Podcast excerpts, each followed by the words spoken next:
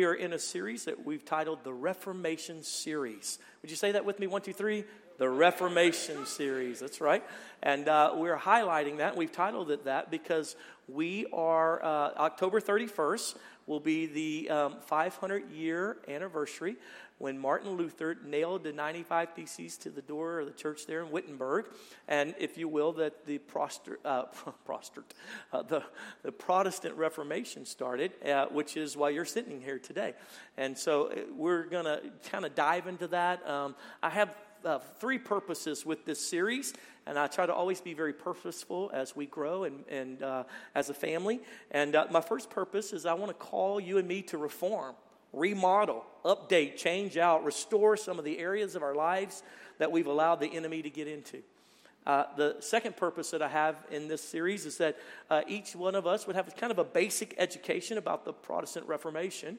Uh, and then my final purpose in this series is that uh, we would develop, as families, we would develop a declaration of statutes that give guidance to your families. That you would not, maybe not nail it on your front door, but put it on your refrigerator. That as for me and my house, we're going to serve the Lord. We will not do this, we will do this. We will serve God in this capacity. We will be a light and a beacon to our neighborhood, to our nation. And that you would have this declaration that could guide you. You know, before we ever went to war with England, we wrote something called the Declaration of Independence. We had never shot a, a, a, rifle. We never pulled drawn swords, but we declared what was going to happen before we ever went and fought for it. And sometimes you've got to declare the things over your family, and then you go fight for them on a daily basis. Isn't it good? Say yes. So that's what I'm hoping will happen uh, through this series for you and your family. And, uh, uh, and I'm believing that God's going to reform us, that He really will. Now, last week we started into this, and um, I explained to you that in this series we'll have some dual illustrations happening. And what I mean by that is, as I'm trying to teach you and I how to reform our lives, how to, how to remove the junk, if you will, and to add in what God has and to declare that to the world, as we're learning how to go about doing that, I want to illustrate that so you have a mental picture. And so I'll have two illustrations running simultaneously with the teaching. The first will be the illustration of what transpired 500 years ago with the Reformation uh, and, and looking at the history of why God needed to reform his church. And then the second illustration, which which is so much more powerful than Martin Luther, is the fact that I had to rip out stuff in my house because critters got behind the wall. Okay, I was being really. Um, stupid there, okay? The Reformation is much more powerful. But anyway, we will use my little illustration as well and kind of give you a mental picture on how you and I need to reform some things in our life. So, with that being said, last week was about uh, us acknowledging wait a minute, there probably are some things that we've allowed to linger. Even though we're Christians, we've allowed some unbelief in this area to stay there. We've allowed some, some anger to stay there. We've got a little bit of criticism and judgmentalism. We've got a little bit of perversion still in this area of our life. And we need to root those things out and to acknowledge it. That's what last week was about. This week will be how to do that. How do we actually go about doing that? And so, with that, let's open to our key scripture for today's teaching, and that is out of James chapter 1 and verse 21. So quickly, James chapter 1 and verse 21, for you the guys that are dyslexic, that would be 12 1 Samjia. All right. First time someone knew where to go in, in church. Verse 21 says, Therefore, get rid of all moral filth and the evil that is so prevalent, and humbly accept the word planted in you, which can save you. Read it again. Therefore, get rid of all moral filth and the evil that is so prevalent and humbly accept the word planted in you, which can save you. It's interesting. Uh, when you read this, if you're not careful, you'll forget who James is writing to, who the Holy Scriptures uh, are being sent to. Uh, this is being sent to Christians. This is not being sent to pagans. This is not being sent to, you know, to the, uh, you know, the, the social club down the road. He's writing this to Christians, those who love the Lord. He's writing this in the early church, the first 50 years. They're on fire. They're, they're seeing miracles. Blind eyes are opening. They're much more radical than we are, I would say, in our era. They are just, they're just living for God. It's powerful. And he has to write them and say to them, listen, I love you, you're awesome, but let us be careful to not allow the moral filth to continue in us and the evil. So he uses the term get rid of. Everybody say get rid of. You can do better than that, say get rid of. And in that statement, in and of itself, we have an action statement that assumes the position that it is within our power to rid ourselves of these things. So, in the statement alone, get rid of, he, there's an assumption in the way the statement is brought out that we have the power to get rid of some of the things that have lingered in our life. And, and I know there are counselors and therapists, but friend, can I tell you something? The same spirit that rose Christ from the dead dwells in you and can help you overcome. Just because your grandfather was a pervert and your dad was a pervert doesn't mean you have to be a pervert. Just because your grandmother died of breast cancer and your mom has breast cancer doesn't mean you have to have it. Come on, you hear me? God can help us and give us strength strength and power to overcome the fact that we still gossip, the fact that we still lie a little bit, the fact that we still ha- are self seeking. And, and, and, and that's the whole premise of, if you will, this message. And it really was the premise of the Reformation 500 years ago that something needed to change, that something had to be transformed. In fact, I'd like to show you a little video because I don't, uh, some of you weren't here last week where we talked about the, the Reformation, the Protestant Reformation, what God was doing. I make a couple points I want to remind you of. Uh, so, as the early church, um, as we know it in the scriptures, began to move forward and the gospel began to stretch out all over the world, uh, we took on the name, or we used the name Catholic to, in, in the second century. And what we used it for is because we meant it to be that we were universal. Some were still calling us a sect or an offshoot of Judaism. Uh, Judaism was against us, if you will, because they didn't believe in the Messiah. Some Jews believe in the Messiah. They're called Messianic Jews. Those who don't uh, would be call, would still worship, if you will, Judaism or worship by way of Judaism would be their religion. And so what was happening is we took on the verbiage Catholic, and there were two groups of people that emerged over the next, you know, uh, you know thousand years, and that was the Roman Catholic Church, and then in the West, which is in Europe, and then in the East, it would have been you know the Greek Orthodox, and they had some disagreements on how Christianity should be organized and so forth and so on. And then we watched from 500 to about 1500, about that thousand years, corruption get in the Roman Catholic Church, which is we were them.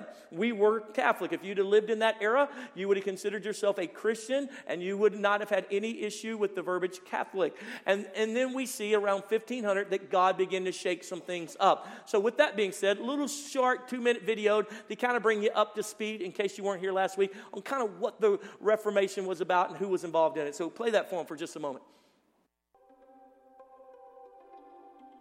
In the 16th century, the church practice of indulgence had become corrupted. People were charging money in exchange for the forgiveness of sins the leaders of the church were abusing God's gift of grace for profit.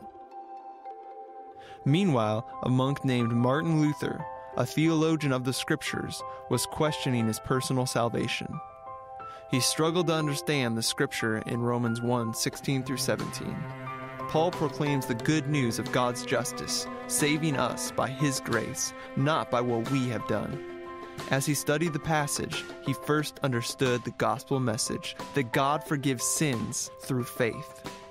This new understanding contradicted what he saw practiced in the church.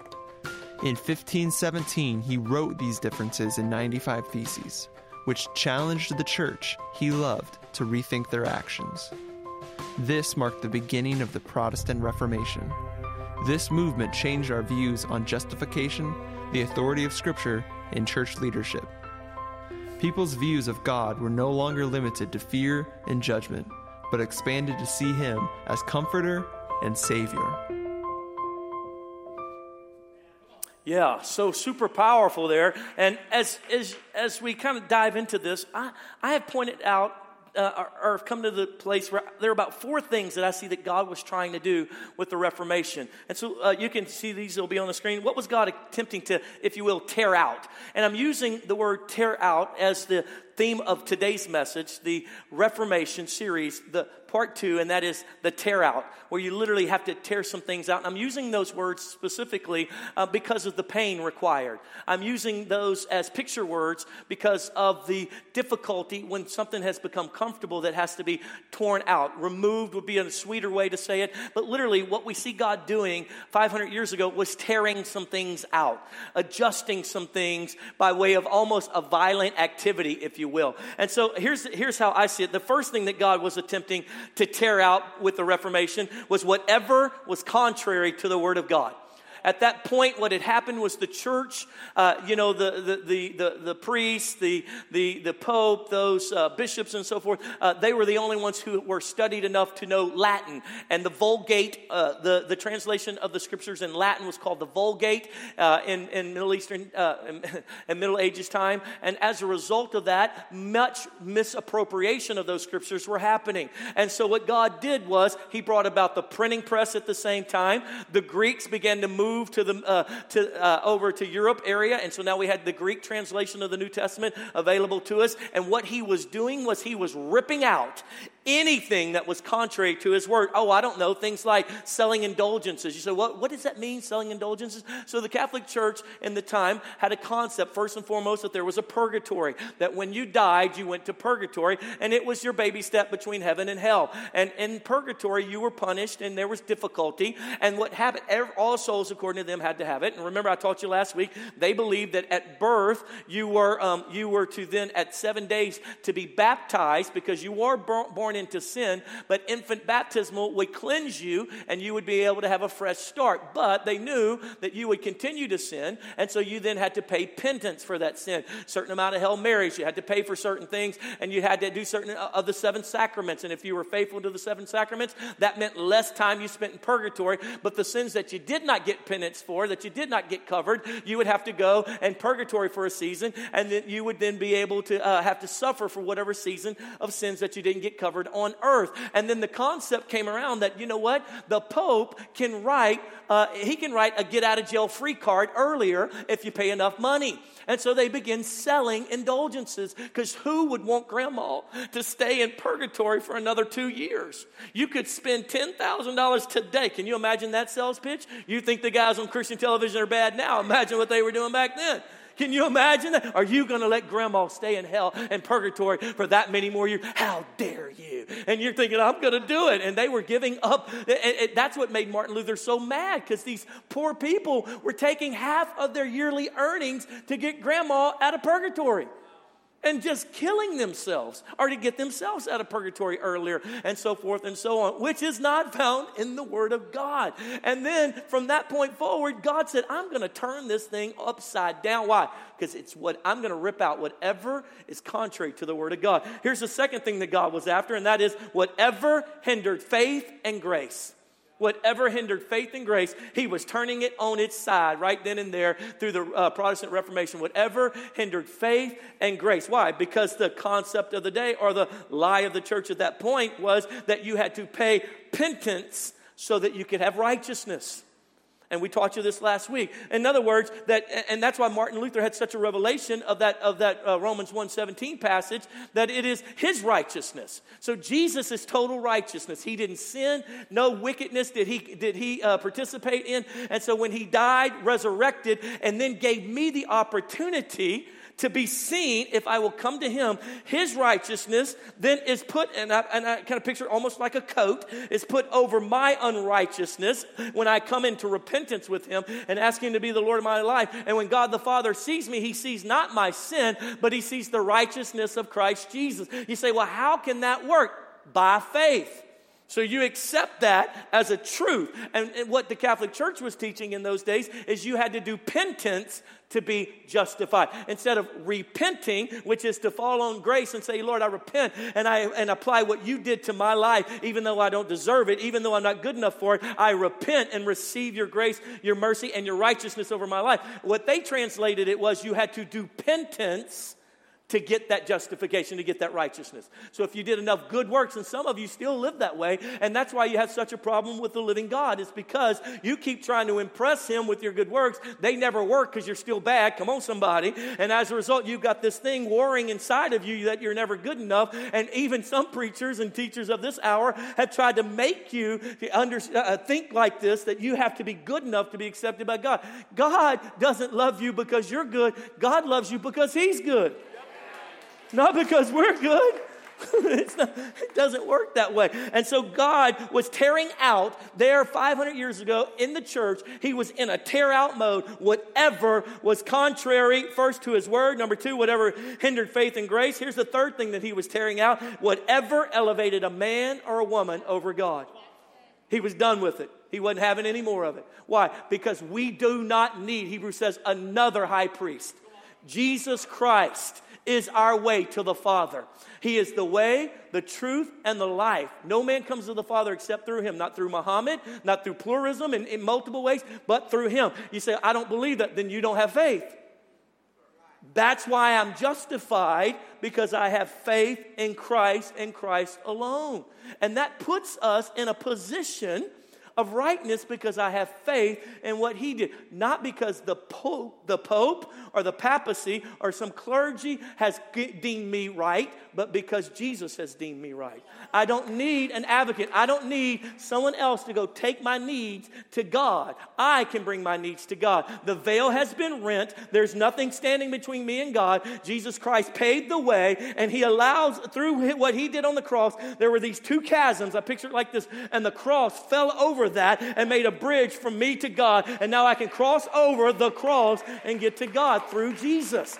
I don't need to, I don't need to buy indulgences. I don't need to go sit in confession. I have Jesus as my Lord and Savior, and He is the Son of God, right? And this is what was Jesus, God was ripping out of the church. It had gotten down in there. It never intended to be that way. The Catholic Church didn't set out to become some way. We as Christians, Catholic, we didn't set out to be that, but it just happened. If you had lived in that time frame, you'd have been Catholic, I'd have been Catholic. That's what Christian was. But what had happened was over a period of time, because there was ignorance in the people god uh, god uh, uh, excuse me god's people god's leadership became corrupt and all of a sudden they began to profit stay with me they began to profit off of the people and as a result this stuff got in there and god had to tear it out so he used martin luther to do it Here's the fourth and final thing that I see that God was doing with the Reformation. He was tearing out whatever was hindering the spiritual health of the people. Whatever was hindering the spiritual health of the people. That the word was only for the spiritually elite. That only those, and there's still some who think this way. In fact, there were many who complain about the Reformation, that the Reformation gave the people the Bible and they misappropriated, mistranslated, and that's where all the crazy denominations came from.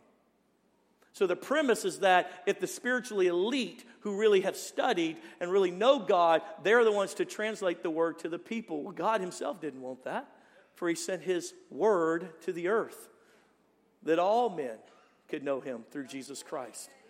And so as a result, we have now Bibles that we can read. You can interpret it for yourself. You can misinterpret it. You can rightly interpret it. You have the ability to do that. Before, there was a spiritual elitism that only the certain ones could tell you what the Bible says. What room does that make? That gives room for all kinds of human error. That gives room for all type of, you know, uh, inappropriate behavior. And that's exactly what they did. And as a result, he was tearing that out because that doesn't bring help. Because when I read my Bible, I have a personal relationship with the words of the living God. They begin to stir inside of my heart. It's not what Pastor Adam preached. It's not what Brother so and so or Sister such and such said. It's what God said to me through His Word. It's living and alive inside of me. And in that moment, He was sick and tired of the people hearing in secondhand revelation and most of it even being manipulative. And He wanted them to know Him for Himself for themselves and have His words stamped on their heart, living and abiding inside of them. And He gave them the Word of God and He ripped that whole spiritual elitism out. Anything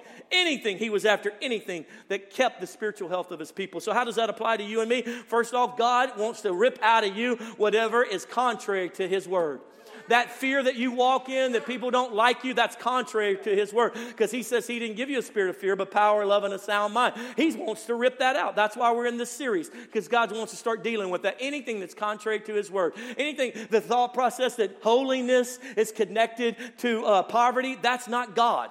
As you know, uh, you, uh, we've had some real misappropriation with the prosperity message. And the reason why it was misappropriated is because it took a truth and just kind of adjusted it in the wrong way. The fact of the matter is, God does want you prosperous. The problem is, the word prosperity for you as an American means boats and cars and houses and bling, bling, bling, bling, bling. That's not what prosperity means in the scripture. Prosperity means in the scripture that He gives you resources so we can stop sex trafficking, that He gives you resources, come on, somebody, so that the gospel can go forth. That's why he said, Seek not your own will, but seek the will of the Father. And he says, Listen, he said, lay down your life. And he says, Look, all, all these other things I'll add to you. Seek not, seek first the kingdom and his righteousness, and then I'll take care of all the other things for you. That's prosperity. Prosperity is that you can walk into the you can walk into the hospital and pray for someone and they get healed. Prosperity, prosperity is that your kids, kids, kids say, My great great grandfather was a man of God. He loved the Lord, and he had, he had all his needs were taken care of by the living God.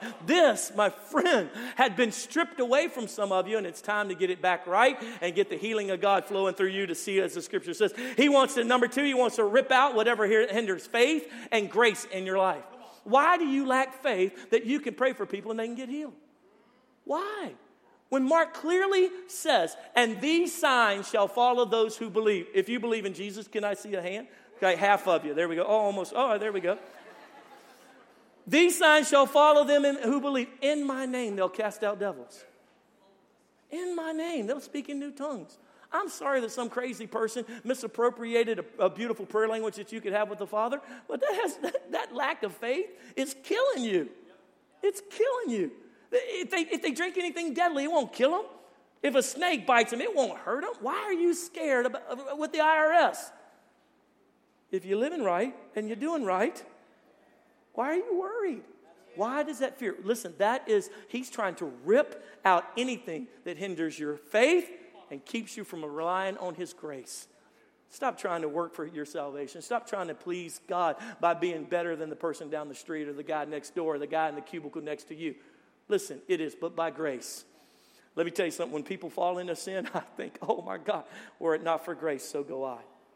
When I find out about ministers who've taken the money and cheated on their spouses and blah, blah, blah, blah, oh, Jesus, were not for grace, so go I. Fall on His grace, amen. He wants to rip out whatever you have elevated above God, whether it be a person, whether it be a child, whether it be a job, He wants to rip that out to where your dependency is on Him, to where He's the love of your life. And then from that love relationship, He will provide houses and, and spouses and cars and all those things. You love Him not for what you can get from Him, you love Him because He's good and He's been good to you and because He's Lord. That's why we love Him. And His response in that love is to take care of His children. He said, I've never seen the righteous forsaken, never see my seed begging for bread. I'll take care of my own and I'll prosper you and bless you. That's what his scriptures are all about. How about number four? Whatever is hindering your spiritual health, whatever he wants to rip that out, whatever's hindering. That, that offense that you have from back in the day because your stepdad did what he did and you still hate him, he wants to rip that out because he wants you to flow in health. He wants you to be healthy and strong spiritually. When you walk in the room, that everybody goes, there he is. When you walk through Walmart, literally, people start getting, whoo, I felt something. You drive past the funeral home and dead people start raising up. Anyway, hey, that's why they got to put fences around it right there. That's right. So, I want to illustrate what that ripping out, tearing out looks like with what happened to me. For some of you that weren't here last week, so early in the spring, a woodpecker decided to take my home and make it his mating call to the pretty young woodpecker girls in the neighborhood. And as I figured out that it's not because you have any rotting in it, they want the loudest sound. And so uh, somehow my siding had the best call to all the women. And so he drilled probably 30 holes the size of a nickel or a quarter in the side of my siding. I tried to stop him, it didn't work. Jamie wouldn't let me shoot him. All these pieces are coming out now. I got lazy, stopped worrying about it. He moved on. I guess he found a couple and moved. I don't know. He, you know, he's if he's anyway. We're gonna move on. So, so once he stopped, you know, making all the noise on the side of my house, I figured it was over and I let it go. Well, unbeknownst to me, the squirrel said, "Ooh, look, a little hole to go live in some safe and secure place." And so the squirrels moved into my walls of my home and uh, and we played a video to the sort of that last week, and I, it didn't bother me until I heard them in the sheetrock on the backside of my bed, and I didn't know. The first night I heard it, I was like, "Demons, they're in the house, Jamie." and uh, and then I and once I came to the conclusion that they were in there making babies and storing up nuts for winter, I said they got to go. So, because I was lazy and didn't want to deal with it myself, I called a professional. That's what all of y'all do. Pastor Adam, would you meet with me to fix my problems? And so that's what I did. And when the guy came out and quoted the thousands of dollars, I said, I think I can fix this myself. And so I went into a uh, situation of fixing it myself. So today, uh, video montage is me actually tearing out all the spots that the critters got into so I could remove the critters from my house. Go ahead and play that for them. All right, hey guys, we're at the spot now where it's time to start tearing stuff out. Get all the junk out, get all the old, get all the busted, all the junk that's back behind these walls. I bet we're gonna find some critters and we gotta drive them out get them out of here. And here's my advice to you don't ever start a tear out by yourself. Always get some help. Get some studs involved. Some folks that can make it look, make it work for you. Come on now. And so, uh, so yeah, we'll start tearing some of it out.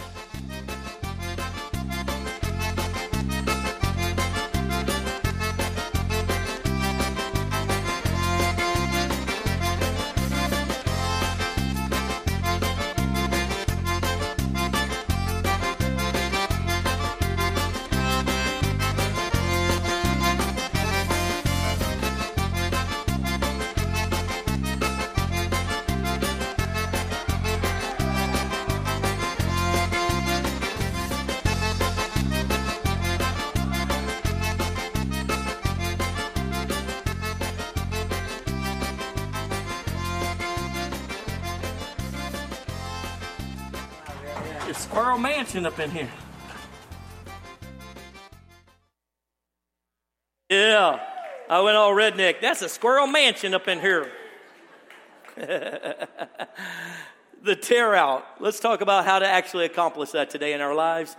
And uh, hopefully, the uh, getting rid of the varmints in my wall will help give you a mental picture of if you let those varmints stay in your life, they will destroy you the more and more I let them stay there, the more holes they, uh, they dug out in my house to where the water damage from the holes that they had, had you know, uh, drilled out into, into my siding uh, began to affect our, the studs behind, behind the siding. And if that had stayed another year or so, I would have had to rip out the entire wall instead of just the siding. Can I tell you something? If you deal with it now, then you won't be that person when they're 50, 60, 70 years old and everybody can't explain how you had that hidden in your life. Amen?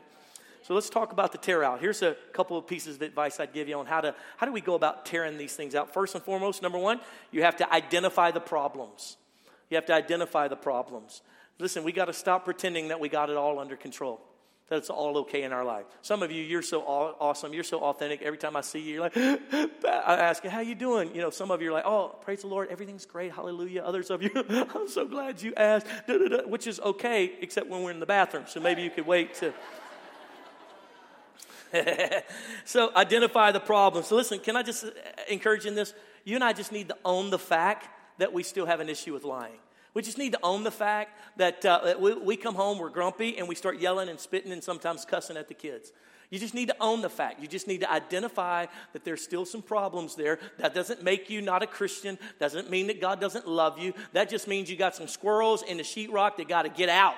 That just means you got some damage that's left over from your from your sinful days. Come on, somebody that just that you just hadn't gotten to. And the longer you let it sit there, I'm telling you, the deeper it becomes. Friend, do you want to be that person? I don't want to be that old guy who's I've been saved 48 years and they still bitter. I don't want to be that lady in the church uh, ever, but I don't want my wife to ever be that lady in the church who is gossipy and always talking bad about people because she's been in the ministry so long and she, oh, I bet you that one's a Jezebel. Look at her right there. I don't want that for my, I don't want my grandkids to say, I guess Christianity sucks. Look at the way my grandparents live it. I don't want that. And the way that transpires in people's lives is because they let the critter stay in there. They, they let the damage continue on. They, they let that little rotted spot continue. And the first thing you and I have to do is just admit, I got a problem. I still have an issue with smoking or lying or cheating or perversion, whatever it is, and just own it. And I teach people all the time write it down. Write down the top two or three things that you just know. I mean, come on, none of us are perfect. We're all saved by grace. We're all just sinners who God has extended grace and mercy to us. And, and guys, I, I know in my own life, I mean, as a pastor, I'm just a man of God who loves Jesus with all my heart, but I'm not Jesus.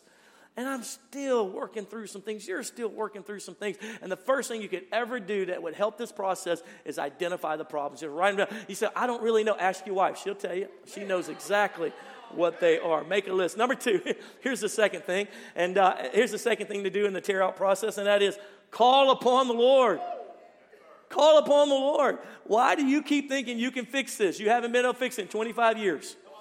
Call upon the Lord. And I have a beautiful passage out of the book of Psalms, chapter 18. You ought to go back and read this over and over again and get this down in your heart. But I'll read verses 3 through 7, and then I'll skip down to verse 14. He says, I call to the Lord. What does he do? Try it again. What does he do? Call to the Lord who is worthy of praise, and I am saved from my enemies. Can I tell you something? That little junk that's still left in your life, it's an enemy of God. It's an, it, you say, well, it's my flesh. I get it. But it's an enemy to what God has for you and what God has planned for you and what God wants for you. He says, I call to the Lord who is worthy of praise and I am saved from my enemies. The cords of death entangled me. The torrents of destruction overwhelmed me. The cords of the grave coiled around me. The snares of death confronted me. In my distress, what did he do? I called to the Lord. I cried to my God for help. From his holy temple, he heard my voice voice. My cry came before him into his ears. The earth trembled and quaked, and the foundations of the mountains shook. They trembled because what? He was angry. Who was he angry with? The enemy of your soul. He's not angry at you, he knows that you're wicked. And he still died on a cross for you. Come on now. He didn't wait for you to be good or figure it all out. He loves you. He listen, put it in the right perspective. Stop looking at it as religion and look at it relationship like it really is. If your child has something that's hurting them and destroying them, how are you going to act as a papa? I'm going to lose my mind.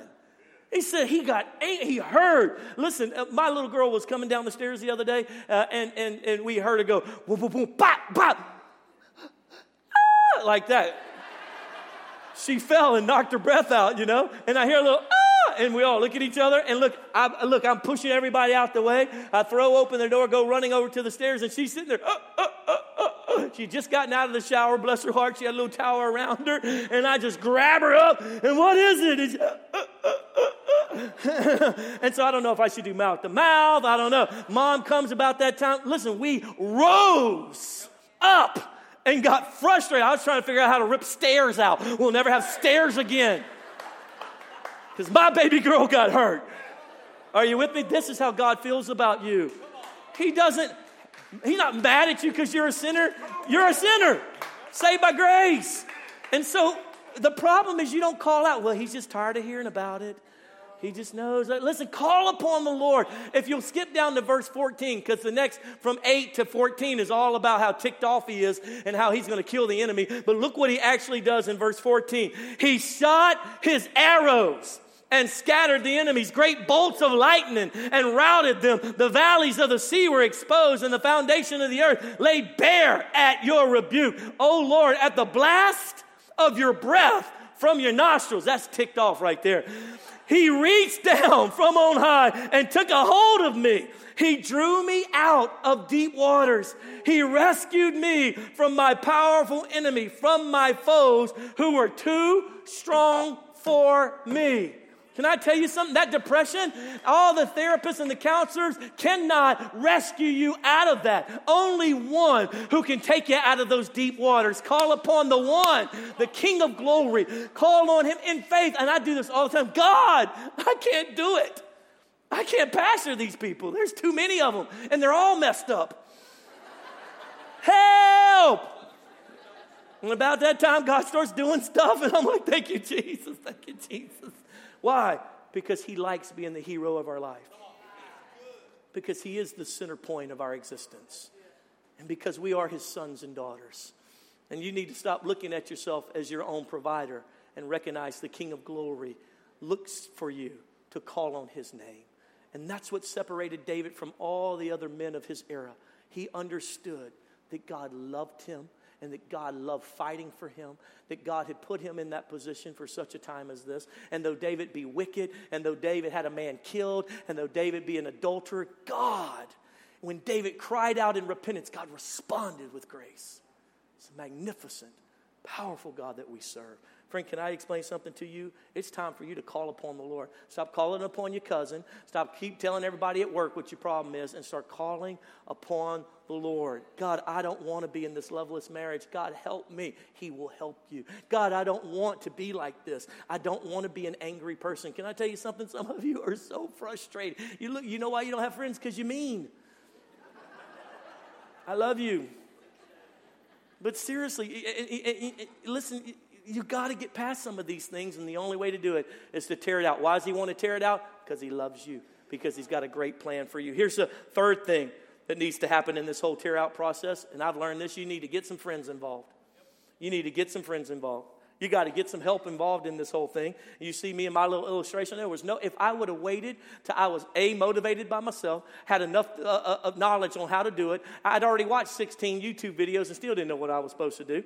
So you know what I did? I called Pop. Pop knows what to do. Got Pop in on the scene, got Aaron Randall. So Pop was the wisdom, Aaron was the workhorse, and between the three, we got it done. Can I tell you something? Do you know why James chapter 5 and verse 16, do you know why it says what it says? Because to this point, therefore, confess your sins to each other and pray for each other so that you may be healed. Look at the power in this. When you and I pull a brother aside and say, Listen, I need you to pray with me, man. I'm, I'm really struggling with this thing. The Bible calls it that's where healing transpires. See, when I confess and I repent to the Lord, He forgives, but there's a wound there still. And that healing process happens when you and I, as the body of Christ, come together. That's why we do small group life.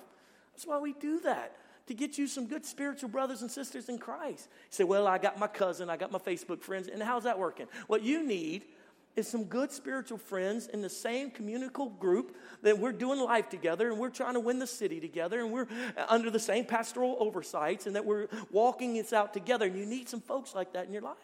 And when that happens, oh my goodness, all of a sudden you can go bear hunting with a switch. You're like, look, I got this. We got this. Because all of a sudden you, they go, Well, I just want to tell you the truth. I'm struggling with that too. You're like, What? I'm not going to go to hell forever. You're just as wicked as I am. And you're the pastor. This is awesome.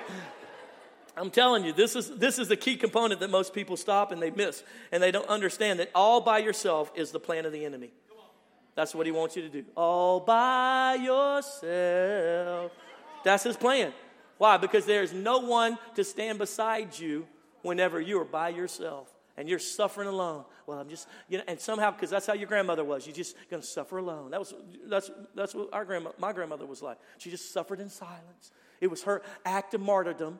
Mom and I talk about it all the time, just about killed us. You know, and we took on that. Well, you're never supposed to tell anybody anything you're going through. We're just all supposed to feel sad for her when we come over to her house because she's worked so hard so that everyone else could prosper. It's like, ugh. That's death. And that's why there were hardly anyone at her funeral, because she lived it alone. Friend, don't be alone. Here's the fourth and final piece that I would teach you on the tear out, and that is this engage the power afforded you through the Holy Spirit. Engage the power afforded you through the Holy Spirit. Look at Romans 8 and 26. It says, In the same way, the Spirit helps us in our what? Can you see that? Weakness. In our what? Say it out loud for me. In our weakness. who helps us in our weakness? We do not know what we ought to pray for, but the Spirit Himself intercedes for us with groans that words cannot express. Those of us who have a prayer language, we recognize this as praying in other tongues. And He who searches our hearts knows the mind of the Spirit, because the Spirit intercedes for the saints in accordance with, God's will. I mean, uh, listen, I am so sorry that people have misappropriated and mishandled the power of the Holy Spirit in other venues. But that doesn't negate, if you'll read your holy word, that you understand every one of the men who wrote your New Testament prayed in other tongues. Do you understand that? You understand that that was a gift from the Lord to give you His Holy Spirit. Jesus does not live inside of you. He came in the form of a man. He lived on earth. He was born to, to a virgin. He lived on earth. He died. He resurrected. He ascended. And the Bible says he's seated at the right hand of the Father. Stop telling everybody Jesus lives inside of you. He doesn't. What lives inside of you or who lives inside of you is his Holy Spirit. He said, I will send you the comforter, and he will guide you. He will, he will, he will teach you. He will empower you. And Jesus said, And ye shall receive power after which the Holy Spirit has come upon you. Oh, I get so heartbroken with people who sit in counseling appointments, and you can just see the counselor looking at them, and they're trying to figure out they're going to prescribe them bipolar, if they're going to give them this drug, or they're going to do this, because this thing is going on and on and on, and they don't know how to get them out of it. And the whole time I'm just sitting there going, oh, there is a power that is greater than cancer. There is a power that is greater than death. The same Spirit, Holy Spirit, that rose Christ from the dead dwells in us. And what's happened is some of you have never been, I'm so sorry, and I'm so sorry that no one's laid hands on you to uh, receive the power of the Holy Spirit. I'm so sorry for that for you. I want that for you more than anything. And our small group leaders will be standing around today. They can pray with you. You can come back later to the place of comfort. You can go search out some doctrinal things if you have some insecurities about it and go dig in your word. But at the end of the day, He did not leave you powerless. He would not have done that. Can you imagine? Can you imagine telling your children on your deathbed, um, I've got a great task for you. You have to rebuild our house. But I'm not going to give you any money to do it. Jesus said, Go and change the world, but I'm going to give you power to accomplish it. And if anything comes against you, you'll have power to overcome it. And, and, and so part of the tear out process is engaging the power. Listen, what I do all the time is I pray in my prayer language and God gives me downloads. That's what this is talking about. And the Spirit searches out the deep things of God and gives revelation to me. That's what, it, that's what it's, that's kind of paraphrasing this passage right here. And so as a result, I know not to say that in that moment. I was, I, have been in some real tricky moments recently, and I just pray in the Spirit, and all of a sudden the Lord give me understanding. I just know not to do that, but to do this. And people come, you are so wise. How did you know to do that? Well, you know, just Pastor Adam McCain. Just what it is, what it is. I had no idea what I was going to do. But that power that dwells in me, the power of the Holy Spirit. Oh, friend, can I tell you something? God loves you so much. So much. Our key scripture again was this. Let's look back at James chapter 1 and close it out right here. James chapter 1, what did he tell us? He says, Therefore, get rid of all moral, uh, excuse me, all moral filth and the evil that is so prevalent, and humbly accept the word planted in you which can save you. I don't know about you, but I just, I just don't want that stuff to keep going. God so loved his church that he started tearing things out 500 years ago, things that weren't supposed to be there. That fear, that's not supposed to be there. That perversion, it's not supposed to be there. It's not how he made you. That's not what he had intended for you. That anger, that deep seated insecurity, that's not, that's, not, that's not what he intended for you. That, that selfish ambition, that selfish motivate, that's not what he intended for you. That's not supposed to be there. So I don't know about you, but I'm on this reformation to reform those things, to have the Lord help me tear those things out. And according to this passage, it's within my power. I don't have to succumb to it. I don't have to be, that's just my lot in life. I've just got to carry the cross of perversion up the hill for the rest of my existence. No, sir. Greater is he that is in you than he that is in the world. No, sir.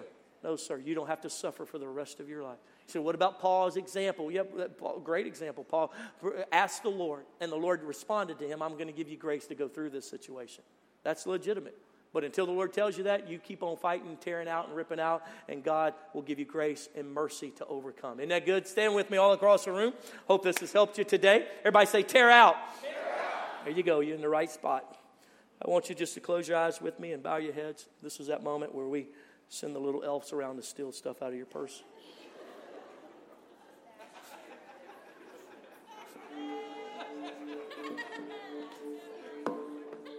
Well, if I'd never been to church and the guy asked me to close my eyes, why? I don't know what you're about to do. That's how I think. Uh, no, we ask you to do that just so you can have a, a, a safe place um, to concentrate and kind of, if you're as ADD as I am, if I have my eyes open, I, I start thinking about why that guy walked up and started playing that keyboard. So, with your head bowed and your eye closed, I just want to give you a moment a couple things that have remained in your life that the Lord wants to tear out. Oh, 500 years ago, He loved His church so much that He took a, a monk, a no name dude, living in a four by four room, trying to figure out how he could be better, and gave him the understanding of his salvation by faith the grace of Jesus, the righteousness of Christ, being attributed to his unrighteousness. He was so, so serious about tearing out those things that had become corrupt that he used this little no name guy and he sent others alongside to help him. Supernatural. We wouldn't be here today were it not for that. We'd all be at Mass last night. But today, as you've got your head bowed and your eye closed, the Lord loves you so much. He has such a great vision and plan for your life. And I want you to take a moment, whatever would be admittedly a danger spot in your soul, a sin habit, a peace that's not like Jesus. Would you identify that for just a moment? Oh, for some of you, you're so you're so self evaluating, and you probably can come up with a list of 30 things. For others of us, we're so we're so cocky we, can, we can't even come up with one right now. But I bet you can come up with something. And then I want you to take a moment as you've got your head bowed and your eye closed, and under your breath, I want you to call upon the Lord. Say, Lord, I need your help with this. I can't overcome this. I can't stop this. This is an enemy that is playing havoc on my mind.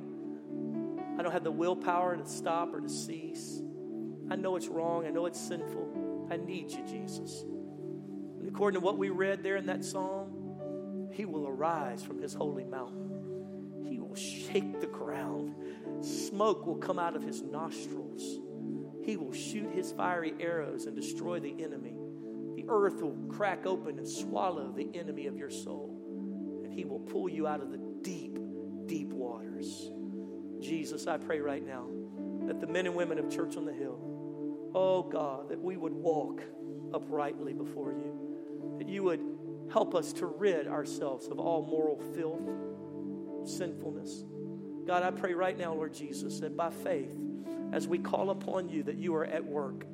The desire for that drug will just no longer be there. That habit of always blowing our top, spitting and cussing and throwing things somehow that would become tempered under your mighty hand. Lord God, that, that tendency to tell a half truth would all of a sudden conviction would happen. We'd find ourselves holding our tongue, taking our licks, paying the price for what we did that we've always lied to get out of. God, I pray right now that the men and women of this church could start feeling as you start tearing those things out the rightness Oh, once I got that junk out of that wall and I got all that rotted siding pulled off and got all the nest of all the critters out, it was like fresh air.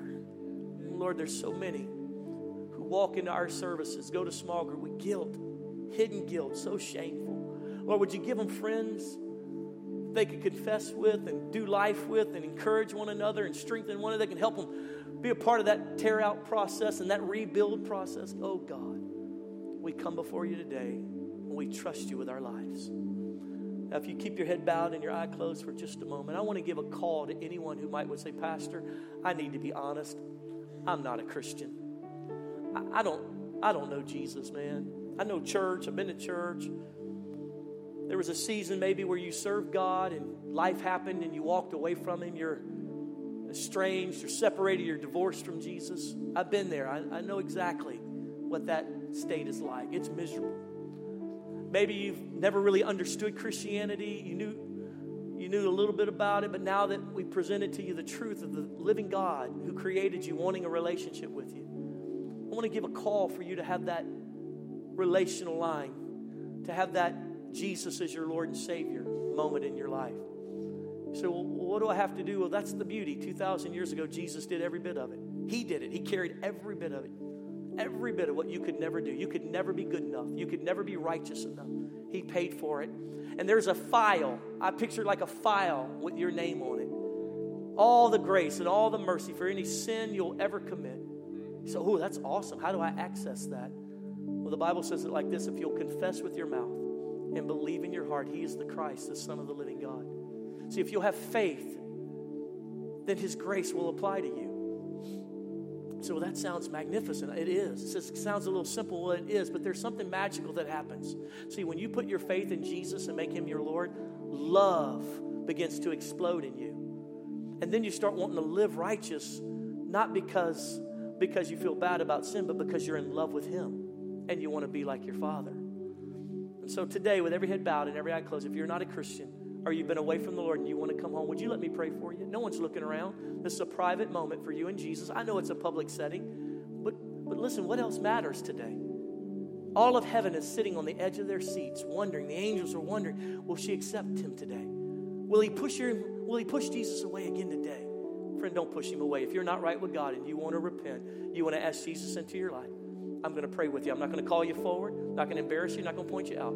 But you need to have enough courage to admit that to yourself and to heaven. And let's pray and bring you back to the Lord. If that's you, would you throw your hand up? Say, Pastor, that's me. It's time. I'm ready to be. God bless. Thank you, sir. Thank you, ma'am. Thank you. Thank you, ma'am. Thank you, sir. Thanks for your honesty. God bless you, sir. Thank you, young man. Amazing. God bless you. I see your hands. Thank you, sweet love. Thank you. Thank you for your honesty. Thank you. You can put your hands down. Now I'm going to lead you in a prayer, a prayer of repentance. There's been scores of us today. In fact, I'm going to get everyone in the audience to pray this out loud alongside of you. Maybe they person down the aisle from you didn't have the courage to lift their hand, but they know they want God.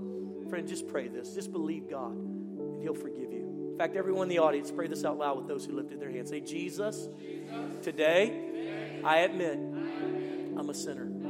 I recognize that I'm wicked. But today I fall on your grace. And by faith, I accept what you did on the cross for me. Jesus, I declare you are my Lord. Write my name in your book of life. Fill me with your Holy Spirit. I promise to serve you all the days of my life. Jesus is my Lord. Say it again Jesus is my Lord. Keep your head bowed for a moment. Father, I pray right now for every man and woman who lifted their hand, even those who couldn't quite get their hand up but prayed that prayer and meant it with all of their heart. Lord, that prayer wasn't magical, it was supernatural as they came to you.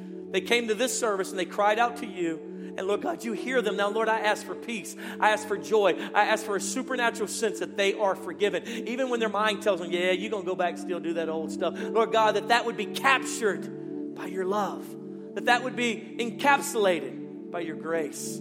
And that, Lord God, that each and every one of those who prayed that prayer and meant that with their heart, that, Lord God, that they would sense beyond all understanding that you love them and they're forgiven. And may this be so all their days in Jesus' name. And all God's people said, Amen.